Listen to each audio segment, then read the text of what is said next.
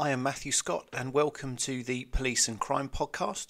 You can subscribe and get this podcast wherever you would normally listen to them. Please leave a good review or a like for the podcast as it helps other people find them.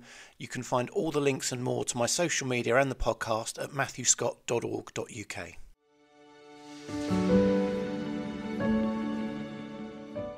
Today, I've had my quarterly performance and delivery board meeting with the Chief Constable, Tim Smith. This is where I discharge publicly and openly my duty to hold the Chief Constable to account for the performance of Kent Police and his delivery uh, against my police and crime plan. We have these meetings streamed, so thank you to everyone uh, who did join us uh, for the meeting and saw it live. There will be some clips of the meeting made available uh, via YouTube and other platforms uh, subsequently, so you can see some of the discussions uh, that we've had. But I just going to want to provide an update on some of the issues that we discussed today. Some of the good news, which is uh, coming out of Kent Police in some of the initiatives which they are pursuing, uh, and how you can influence those things as members of the public in terms of uh, surveys and my community voice. Uh, so, some of the big news uh, from the meeting today uh, public contact was a key focus from the meeting. Um, I asked specifically for a paper on public contact at this meeting so we could review, in its widest sense, all forms of interaction between the force and the public and how easy it was for uh, members of the public to contact and get in touch with Kent Police.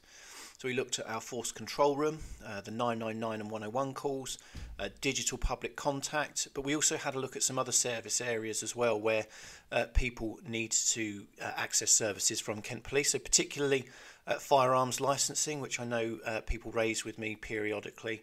Things like subject access requests and vetting as well. So we look at public contact and service to the public in its widest possible sense. But of course, the biggest focus is usually around uh, the force control, which is the public's biggest contact with Kent Police. It's the, the place where you go to report a crime or antisocial behaviour, and where you will pro- predominantly uh, go in your time of, of need. Uh, we see a tremendous amount of demand coming into the force control room. Uh, and there have been some challenges in there. Um, towards the Midland uh, end of last year, uh, we had substantial numbers of people who were um, giving up uh, reporting to Kent Police because the queues for 101 were, were too long. Uh, the waiting times were too long, uh, and those were two challenges I felt which were uh, important to address for trust and confidence, for legitimacy, uh, and access to uh, victim support. The chief at the time, um, he put some extra resources in there. We saw some police officers being put in there as well. We've seen some over recruitment of uh, police staff going into the force control room, uh, and we have seen some substantial progress. So, where we saw some months last year, about 55% of people were giving up rather than report, which was completely unacceptable. Those numbers came down to 19% at the end of March. There's an aspiration to get that uh, below 10%. Of course, the ideal number is zero. The chief and I uh, agree on that ideally. Uh, there will be times where peak demand will mean that some people will uh, choose to give up, or there'll be other issues where people will say, will hear the message and go, actually, I will report that online. So, absolutely not complacent. Made some tremendous progress already. We're seeing days where that call attrition on 101 is below 10% on a regular basis. Average waiting times are back below three minutes across the whole 24 hour period which is good to see. Of course, in peak times, there will be uh, differences where people might wait a bit longer, uh, but we are working on that to flatten out that curve so that people can report things to the police uh, in a much quicker way. But some of the other interesting initiatives as well, we've got 12,000 people now signed up for My Community Voice, which is Kent Police's new two way communication system for providing information to the public, but also receiving it from the public uh, as well. So it's a really positive uh, development uh, and good to see the emphasis moving away from traditional methods, just such as uh, Twitter, for example. Uh, encouraging more public access to the police uh, in that way is really, really good to see. One of the other interesting areas was response. one of the areas that the independent inspection of Kent Police came up with where we needed to improve was around response to the public. Um, and it was good to see the chief reported that in the last 12 months he's put 301 extra police officers into local policing teams so they are in a better place to respond to the immediate and high priority demands that response policing facilitates so well. Um, our response officers are really important. Uh, they are at the forefront of, of many issues. Uh, they are, again, another area where the public will probably have the most to deal with Kent Police. Um, so it was important that we invested in those teams, invested in those people, uh, and it's good to see response getting that focus, which is probably one of the areas which didn't uh, under previous uplift programs. So, in all, public contact uh, from Kent Police, the service is improving. It's not yet where we want it to be consistently. There will be a long term plan that the Chief Constable will bring to me uh, where we will be able to see much, much better performance maintained over a longer term. The key will be the summer periods, which is always the busiest time for policing. But I've been given confidence and assurance that those plans are now in place to make sure that we hold on to those gains, that we don't get back to a situation where more than half of people were hanging up. So some really good progress on public contact uh, and more to come as well. Kent Police, where's your emergency? Could you make a difference to someone in their time of need? If so, we want you to join our team as a contact handler. Based in our control room in Maidstone, you'll be the first point of contact, offering reassurance while staying calm under pressure. Being a contact handler will be the start of an exciting and rewarding career with a great package, including training and fantastic opportunities to develop your career. To find out more and apply, search Kent Police Jobs. Kent Police, beyond the badge. You may have seen in the press that the Metropolitan Police Commissioner, Sir Mark Rowley, has taken a decision that many of his officers will now not respond to some mental health calls. And it's important to make that distinction some mental health calls. There's an initiative which is being rolled out nationally called Right Care, Right Person. It's based on a pilot scheme uh, which was really successful in Humberside, uh, and I pay tribute to outgoing Chief Constable uh, Lee Freeman uh, and, the, and the PCCs up there who've done a, a tremendous job uh, in implementing something so important into their uh, local areas. The key principle is what it says on the tin right care, right person. There are too many people who come to the police's attention due to mental health. About a third of Kent Police's time was spent dealing with cases involving mental health, which was diverting them away from dealing with victims of crime, matters of antisocial behaviour, uh, and other things in your local communities, and that wasn't right. The police do have a role to play uh, in mental health. They have powers under the law which give them responsibility for mental health, particularly crisis, uh, where there is a risk to life, and they will be involved in other issues as well. So the, reasons why people go missing, for example, around uh, a quarter of those uh, instances is issues relating to mental health. So there is always a role uh, for the police to play. But what many PCCs and chiefs have been warning over the course of the last decade is that far too much of the demand which is coming in is not for the police, but the police will be picking up the pieces where there has not been provision put in place for the NHS or where a crisis team is not available. Now, it's taken a lot of work locally, but Kent Police has achieved some really good results in that area. They've reduced the number of people being detained under Section 136 of the Mental Health Act by over half, which is really good to see. That means that more people are getting the right care from the right agency at the right time, and that's involved some really tricky but really productive partnership working. And the Mental Health Trust locally have been staffing their teams. Uh, there's an advice line which officers can use before they take the decision to detain, uh, which is really helpful in making sure they're getting expert advice and guidance when dealing with these matters. But also the advent of more alternative places of safety too, where people could go instead uh, of having to be detained uh, for their own or the public safety. So we've got some really good partnership working here in Kent, which means that right care, right person in its most extreme sense, which is sending those notices to mental health providers that they won't be attending these issues anymore, hasn't been required yet. But in the Metropolitan Police, obviously this issue has become much more acute. For the Commissioner to say three months' notice is significant because obviously he's obviously struggling with traction from other providers and the service provision.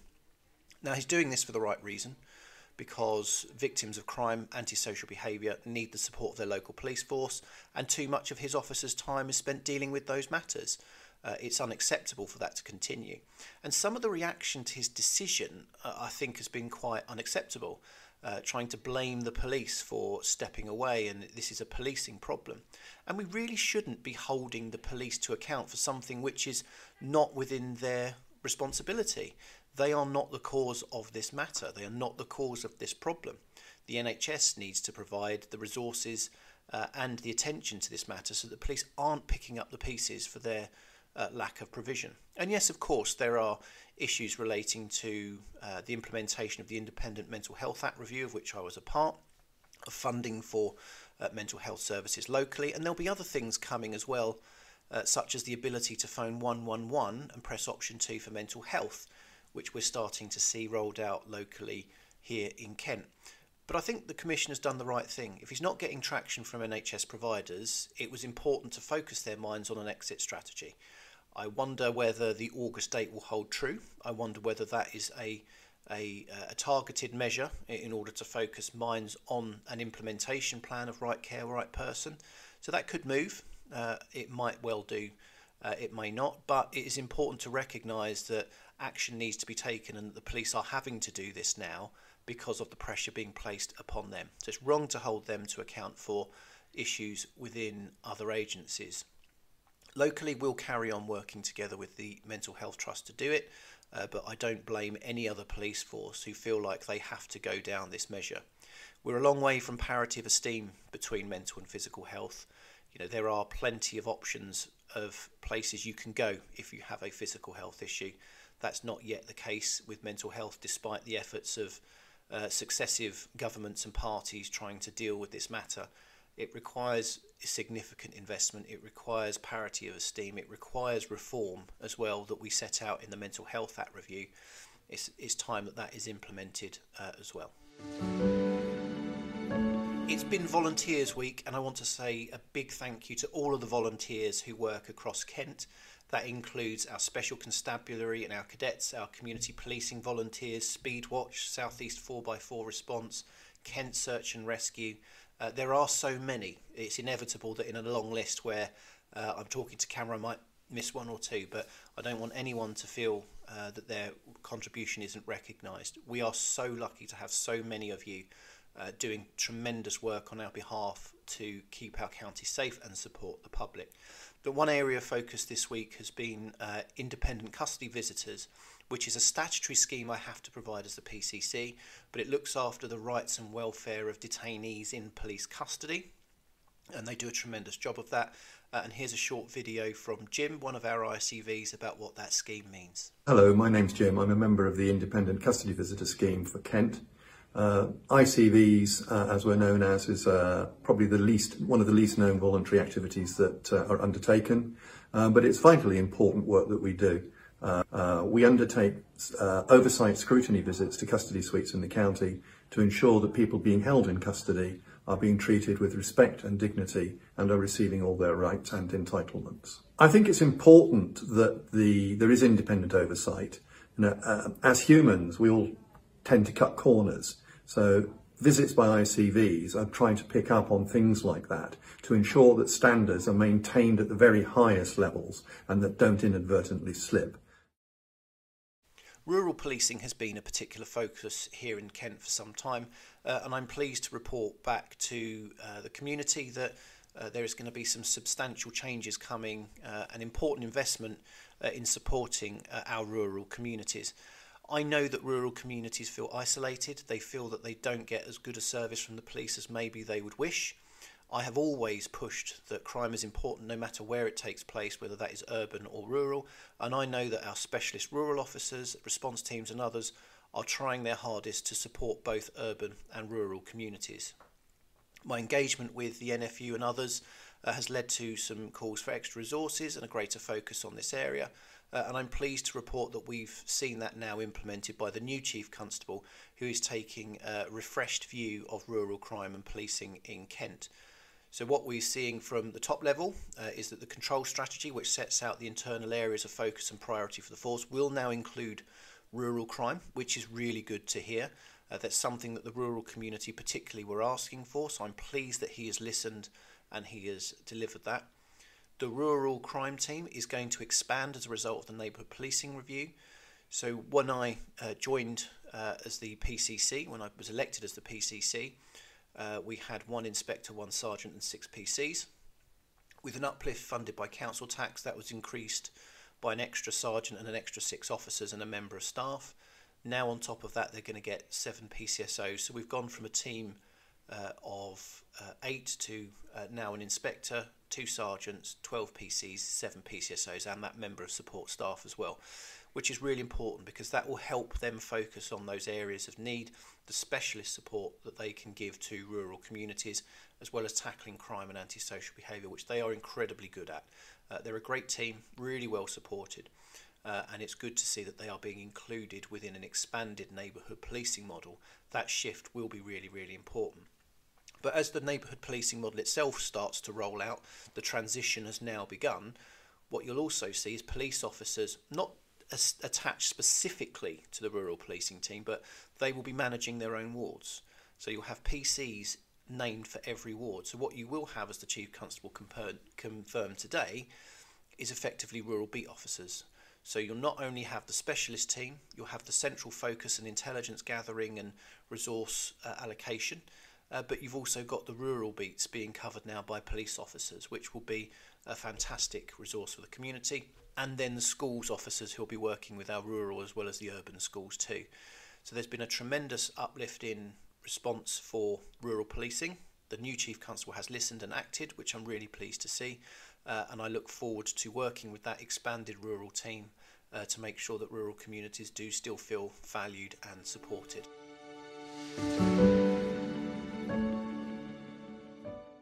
Some of you may know I've been focusing a lot more attention on the platform Nextdoor, doing question and answer sessions on there because we can reach uh, a lot more members of the public uh, that way. And there's been three sort of issues which have been coming up in particular, which I was going to focus on uh, during this podcast uh, today. Firstly, is the issue of antisocial behaviour. Um, now, whilst we have seen antisocial behaviour numbers fall in the county, uh, despite it being easier to report now, uh, we've seen those numbers drop, which is good to see. We are still seeing, um, though, increases in motor vehicle nuisance, which is a problem which has been flagged to me on Twitter, also on Nextdoor, and also in my post bag uh, as well. So, on two fronts, antisocial behaviour is going to be part of the force's targeted plan this summer. Uh, Safer Summer is the plan, which will roll out across Kent, which will involve hotspot policing uh, of crime and antisocial behaviour across the county based on those issues which uh, need to be addressed. They will be looking specifically at violent crime, antisocial behaviour, and road safety. So they are listening to what you have asked for and they are acting. So you said you wanted antisocial behaviour as a priority. Kent Police is going to make it a priority this summer, which is really good to see. It means that reporting it is going to be as important as ever, so that if those targeted hotspot patrols are going to deal with the antisocial behaviour problems you have an issue with, they need to know about them. So please continue to support uh, this initiative by continuing to uh, report antisocial behaviour. You also have the option of what's called the community trigger, uh, and that is a way in which you can report uh, to your local authority and say you want a review, multi-agency review, called the community trigger, where you've reported three of the same type of antisocial behaviour incidents in the last six months. So you can ask for that review to take case and it brings people to the table to come up with a long-term solution to support it. So please report to Kent Police if it's a policing antisocial behaviour matter. If it's for the council, report it to them. But don't forget you also have the right to a community trigger. The next area was uh, funding, um, around funding for policing. We're getting the message out that we've got more police in Kent now than ever before. Yes, we want more funding for policing in Kent.